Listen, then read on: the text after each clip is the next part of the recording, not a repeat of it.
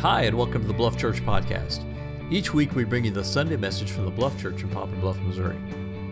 If you like our podcast, we'd appreciate it if you take a moment and leave a review on your favorite listening platforms on iTunes or Google Play.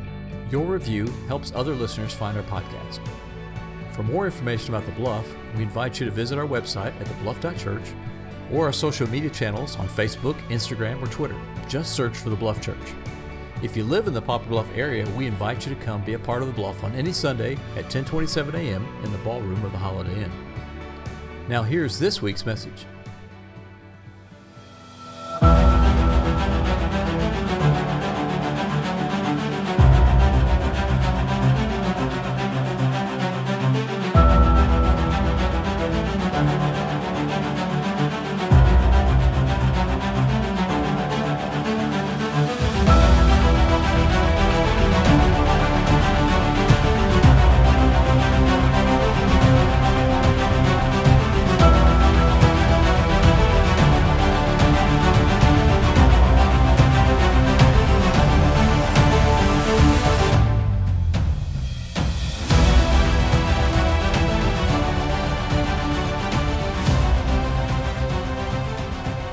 Well, good morning. okay, so sorry for that. I've already lost my train of thought for the rest of the morning here. Maybe we should just pray and go home. No, I'm just joking. Um, if you don't know who I am, my name is Mason Powell. I am the teaching co pastor here. And if you're a guest here, I am glad and thrilled that you're here. And we do this thing at the beginning of every service where we take a moment and we give a round of applause and recognition to either an area of service or particular individuals within the church here to show that everyone matters and part of what happens here at the Bluff. In the past few weeks, we've taken a kind of a different approach where we've looked at st- instead at like age groups, and we've gone pretty much every age group from birth to retirement. So this morning, what we want to do is give recognition to a very special group. I mean, this is a group who have reached the promised land. They have they've hit the end. They're at the the wonderful land of retirement. So if you have retired, can you please stand up so we can recognize you right now? There we go. Yes. You guys can be seated. Thank you guys so much that you are here because you guys are, are, crucial to the dynamic of this place because you are the people who, who have reached the end. You've gone through experiences in life that allow us to hear your wisdom in those matters. When we go through the same things, when it seems like our life is burning and is in pieces, you guys are the ones who can remind us saying, well, that's just a phase. You know, give it five years or 10 years, you will be on to a new disaster and that will be the old disaster. Okay? Like you guys are, are the wisdom a part of this group, and so we are incredibly thankful that you guys are here. so, moving on to our actual message, there's a question I, I want us to, to ask. And it, it's actually looking at what is the scariest question to be asked when you're in high school. In case you're wondering, it's also the scariest question to be asked if you're in college or you're just a young adult. Do you know what that question is?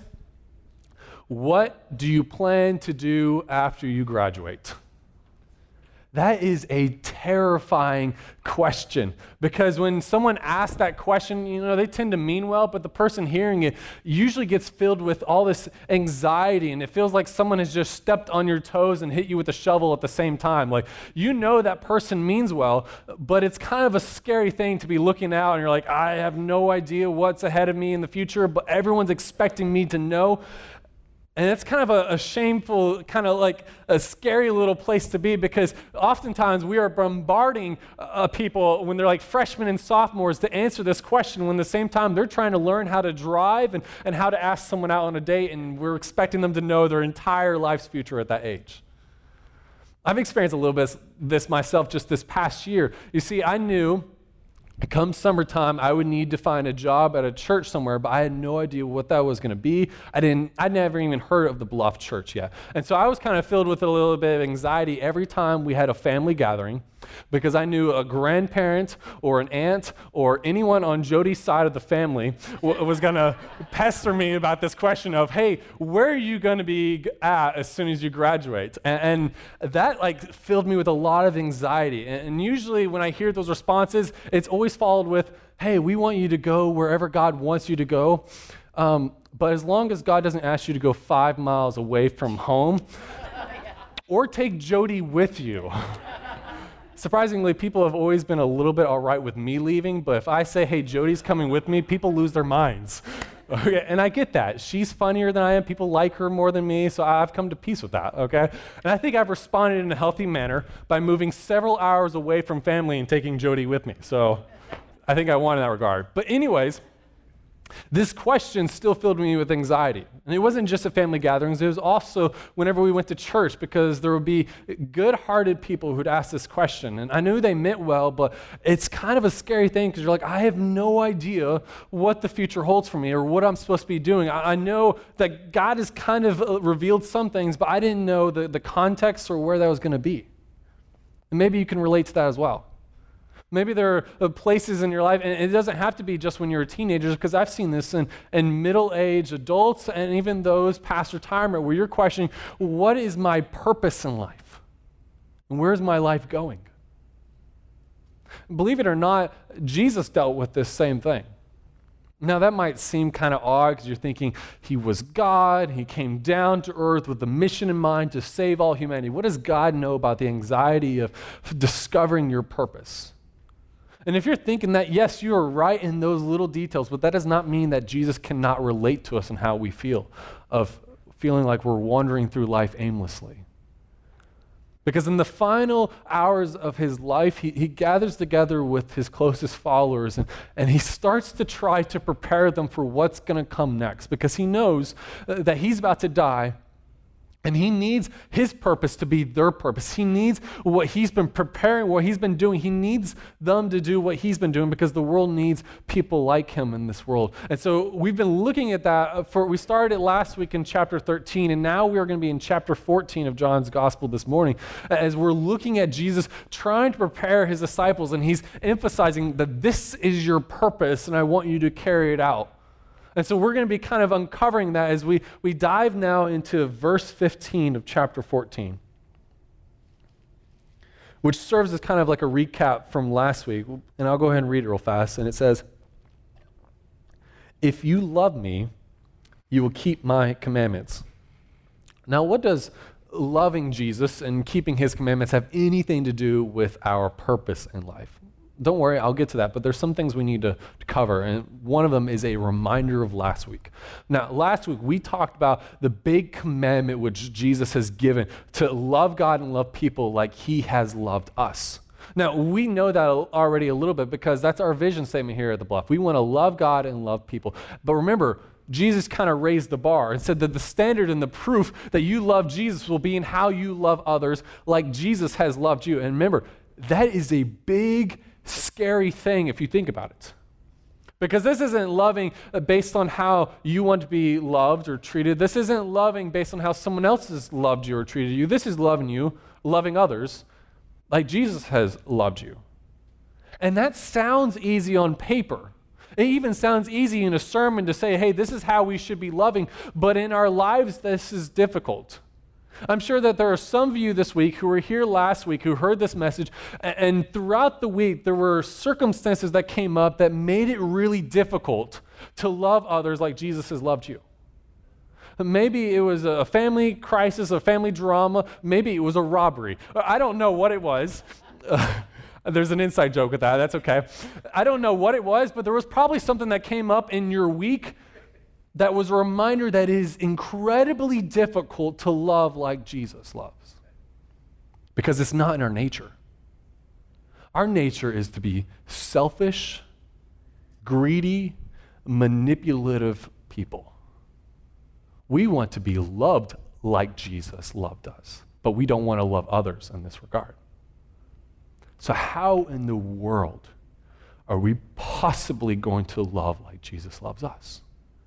How are the disciples who are hearing these words? How are anybody, or how is anybody going to look like Jesus and love others like Jesus has loved us? I mean, this seems like an impossible thing when you put it in practice. It's easy to say in a sermon or to read, but to put it into our daily lives of living in this, this line, this lane, is incredibly difficult. And Jesus knew that. But he promises a, a helper, and it's in the very next verse. So we go to verse 16 now, and it says, And I will ask the Father, and he will give you another helper to be with you forever, even the Spirit of truth, whom the world cannot receive, because it neither sees him nor knows him. You know him, for he dwells with you and will be in you. So, what's promised here is the Holy Spirit. Now, we tend to just throw the Holy Spirit on the rug. It's like, okay, it's nice to talk about Jesus because he's got this action feel, and we're seeing him do all these miracles. And, and it's a wonderful thing in the New Testament to see this is what Jesus has done. And in the Old Testament, we read about God the Father or Yahweh, and he's throwing plagues around. These are all very exciting things to read about. But the Holy Spirit, we kind of just like hush, hush, and throw him under the rug. And we're like, oh, yeah, he's, he's that other guy. He's God, but you know, he's that other personality which we just don't really think about.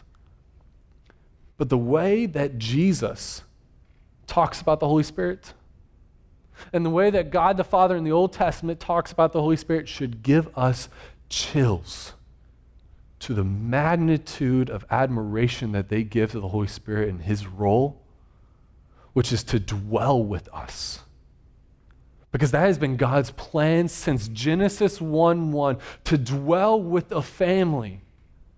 And that is possible because the Holy Spirit in us, guiding us, equipping us, directing us, and sustaining us and, and where we need to go. And so Jesus is basically saying, Hey, I understand that what I'm asking you to do is incredibly difficult, but it is not on your shoulders alone to do like to be like this. Because this is not in your nature.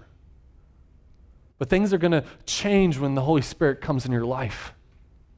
And He's going to challenge you and direct you in, in a new way. He's going to change your character to look more and more like Jesus. So, this is not all on our shoulders. This is the Holy Spirit coming in to, to save us, to be the real hero going on here. And one day we will we'll do a bigger study over the Holy Spirit and to talk about more of what the Holy Spirit does. But, but I want you to know that that Jesus understands how difficult this is to love others like Jesus has loved you when things go bad, when people hurt you, but it's not all on your shoulders. It is on the Holy Spirit's shoulders to, to move you in that direction. But he stresses, he goes on to, to say, he goes on to stress the, this in verse 23 now when we jump there. It says, if anyone loves me, this is Jesus talking as he's basically talked about the Holy Spirit coming and how the Holy Spirit's going to basically move us to love others. He, he goes on to say, If anyone loves me, he will keep my word. And my Father will love him, and we will come to him and make our home with him. Whoever does not love me does not keep my words. And the word that you hear is not mine, but the Father's who sent me. This is like the infamous DTR talk in any relationship. You guys remember what that is? It's the define the relationship talk. This is the kind of conversation we tend to avoid in any relationship because it involves those um, icky feelings about each other. You know, like it, it, you have to define is this relationship something meaningful? Is it just a summer fling? Is it just a season of bad gas and poor decision making? Like, what is this relationship going on here? Okay.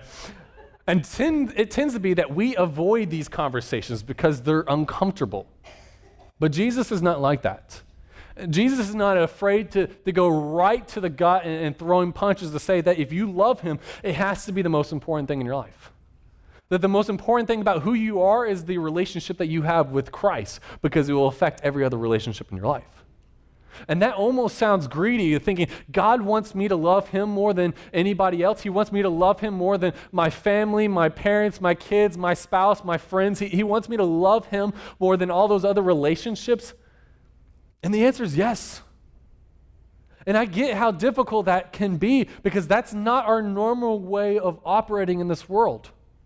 But this is the kind of thing that Jesus says that this will be the proof that you love others based on your relationship with Him because it is the most important thing about who you are. So please don't, don't go out here trying to, to love others in a standard that's not according to the love which Jesus has shown you. Because the world standard is manipulative in the fact that either we love someone based on how they have loved us, or basically we treat others based on how they've treated us, which only continues the problem, Or we start to love others in a kind of manipulative way of how I'm going to love this person, not because I really love them, because I want them to do something for me. I want to get something out of them. And it might be they physically do something, or it might be you just want to have love shown back to you, so you're trying to manipulate the situation. Don't love like this. Don't live your life seeking an unconditional love that you can get from flawed human beings. And instead, live from one, an unconditional love that's already been given to you in Jesus. Let me tell you about the differences here and what we might see. So, you parents, don't love your kids expecting to get something out of them. Uh, don't sit here and think, my kid needs to love me and serve me, and my kid needs to honor me above their own spouses. When instead, your job is to love them unconditionally. Because one option creates a very uncomfortable family gatherings. It creates passive aggressiveness. It creates a lot of screaming matches because you're trying to get your kid to do for you what Jesus has already done for you. When instead, you're supposed to look like Jesus and love them like Jesus, even if they don't reciprocate those same things back towards you. Kids and everyone, you do the same thing towards your parents. Don't love your parents thinking, my parents exist so I can get something out of them, so I can get all my wants and needs and have my life be easier and instead live from a position where you are loving them unconditionally, not expecting to get love unconditionally from them, from un- flawed human beings. Because one option creates bitterness and anger and thinking, my parents don't love me because they're not doing this thing for me. And the other one creates life and joy and peace in your household. When you stop looking thinking others have to serve me and others have to love me like Jesus loves me, and instead you live from that standpoint of God has already given you the love that you so desire, so go out and give it to others now. It's the same thing in our relationship with our friends. If you look at your friends and you think, my friends exist to make me happy, so that they can do things for me without me having to ask them to do things for me. Or you may even get jealous because they seem to be hanging out with people from time to time that aren't you. If that's the state you're in, then you're going to live in bitterness because you're trying to get your friends to love you unconditionally and you will try to manipulate in that to being instead of rather instead loving them unconditionally like Jesus has loved you. One creates jealousy and envy and the other one will create true friendship. What about the church? If you come to church expecting the church to love you like Jesus loves you, which is our goal, but allow me to clarify. If you come here thinking this place is all about what I can get out of it, I come here because I want other people to serve me, to make me feel better then you will treat this place as if you're a king and queen, and you'll look at everyone else and think, those are servants, and they're meant to make me happy. They're meant to show me love and make me feel better. When that's not your role in the church. Rather, instead of trying to find unconditional love from other flawed and broken human beings, live from a stance of knowing it has already been given to me in Jesus, and now I'm going to try to love others whether or not they love me back in that regard, I'm going to do my best to love others like Jesus has loved me. You see the difference here? One category is where we tend to live because we so much crave an unconditional love given to us, rather than understanding it has already been given to us in faith in Jesus and is now asking us to live from it, not seeking it. Does that make any sense? Because this is what Jesus is trying to get at. This is different than the rest of the world. He's saying, be obedient to this kind of living. And the world's going to try to mock you in that. They're trying to criticize you in that. They will even try to redefine what does it mean to love like Jesus and to make it easier. But don't do that. Because you are called to a higher standard because we know that our obedience to this higher standard that Jesus has given us is not out of trying to manipulate God and get what we can out of God. It is from a realization that a tremendous love has been given to us, and so we're now going to live from it instead of seeking it from other flawed human beings. That's what obedience is. It is a response and a realization to what has already been given to us, not hey, we're trying to manipulate God or get what we can out of God. Is from an outpouring of we realize Jesus has loved us tremendously and has asked us to love others in that same regard. And we know that it is from this that our purpose is found. And so let me be very clear because this is where our purpose is. Your purpose is where your obedience meets the love of Jesus. Let me say that again. Your purpose, why you were created, what you're supposed to do in life now that you have a relationship with Jesus, is defined by a obedience that is found in the love of Jesus. So you wonder, what am I supposed to do in life? How am I supposed to act? Where am I supposed to go? Then look at Jesus. Be like Jesus. Act like Jesus. Your purpose is not to, to, get a job or that pays a paycheck and you're like, hey, I, I want to know, do I need to be in this career or that career? Uh, those are merely vessels which God has called us to be in, where we fulfill our purpose as human beings in relationship with Jesus to love others like Jesus has loved us. Now, I understand that we're probably thinking, I cannot do that. I mean, this week might have tested you in that regard. When you're like, hey, I want to go out here, I want to love like Jesus, and then I got that test, or I got in that car wreck, or I had this family situation come up, believe me, I understand how difficult this is. Remember what Jesus said? This is not all on your shoulders. This is on the Holy Spirit's shoulders to move you in that direction, all you have to do is say, Jesus, I submit to you in your spirit. Please guide me in this new way. Because this is not easy. And yes, we are going to mess it up because we're still flawed and broken individuals, but Jesus is not done with us. Take a deep breath and let it out. You're still breathing. That means Jesus has not given up on you. You have not suddenly failed that purpose or, or fallen outside of that purpose. And he is not like, hey, I, I'm sorry, but you messed up. I'm done with you. I'm wiping my hands clean. That's not Jesus. You might have messed up on the way here to love like Jesus. But that doesn't mean the next few moments, the next few hours, the next few days, the weeks, months, that you can't continue to say, I'm trying to love like Jesus has loved me. Because I know in that obedience of doing that, I find my real purpose in life. Because it's not, like I said, to, to get a job. Yes, we want you to work, we want to be contributing members to society, but your real purpose at the core of it is not what gets a paycheck and pays the bills. Your real purpose is your obedience to Christ. Because that is what you were designed for as individuals in faith and relationship with Jesus, and as a community of other believers to remind ourselves it is all about Jesus and Him telling us to love others like Jesus has loved us. And here at the Bluff, we want others to help find their purpose in life. And that's kind of a scary thing but we know it is where your obedience meets the love of Jesus. And so that's what we want to encourage you guys to do. Be obedient to Jesus. Look like Jesus. Act like Jesus to this world. And that, we will begin to see the darkness in our world fall. That's why this morning, as you might have been able to tell as you walked in, we're going to be celebrating communion again. This is a very special thing which we do where we remind ourselves of what is the love of Jesus.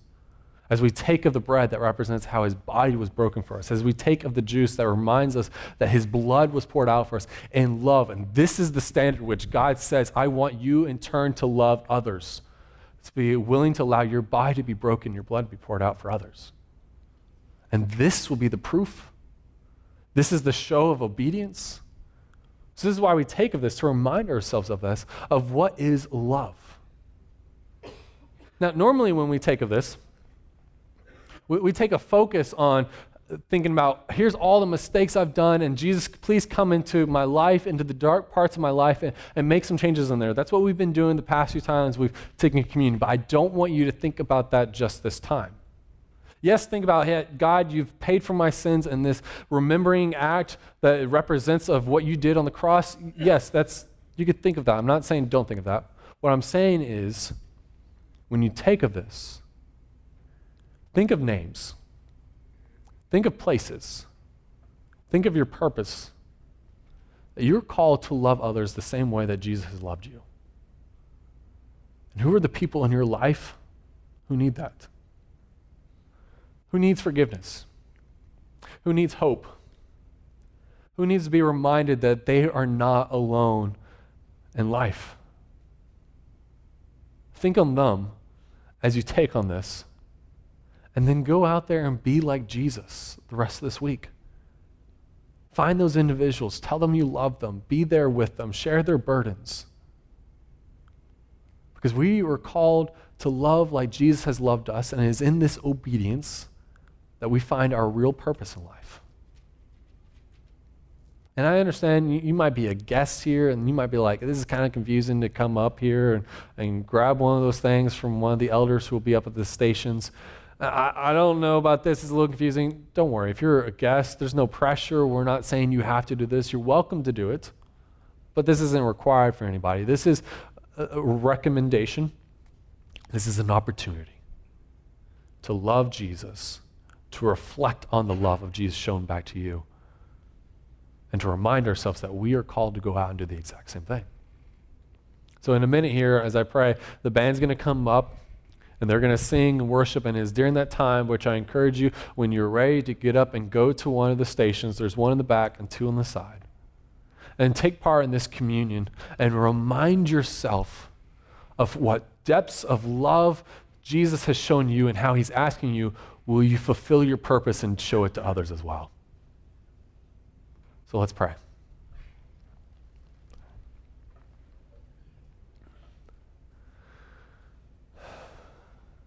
Jesus, thank you so much. Thank you for the cross, your sacrifice for our sins, and how you have invested in us to walk in your purpose. That when we come to faith in you, it's not that we're just zapped up to heaven, but you keep us here because you have a purpose for us to represent your love back to the rest of the world. And Father, even though we know we're going to mess that up from time to time, we know your Spirit has not given up on us and your Spirit is still working in us. And we ask for that to happen more and more as we submit ourselves to you in obedience to the love of Jesus. So we thank you for that, Father. It's in your name I pray. Amen.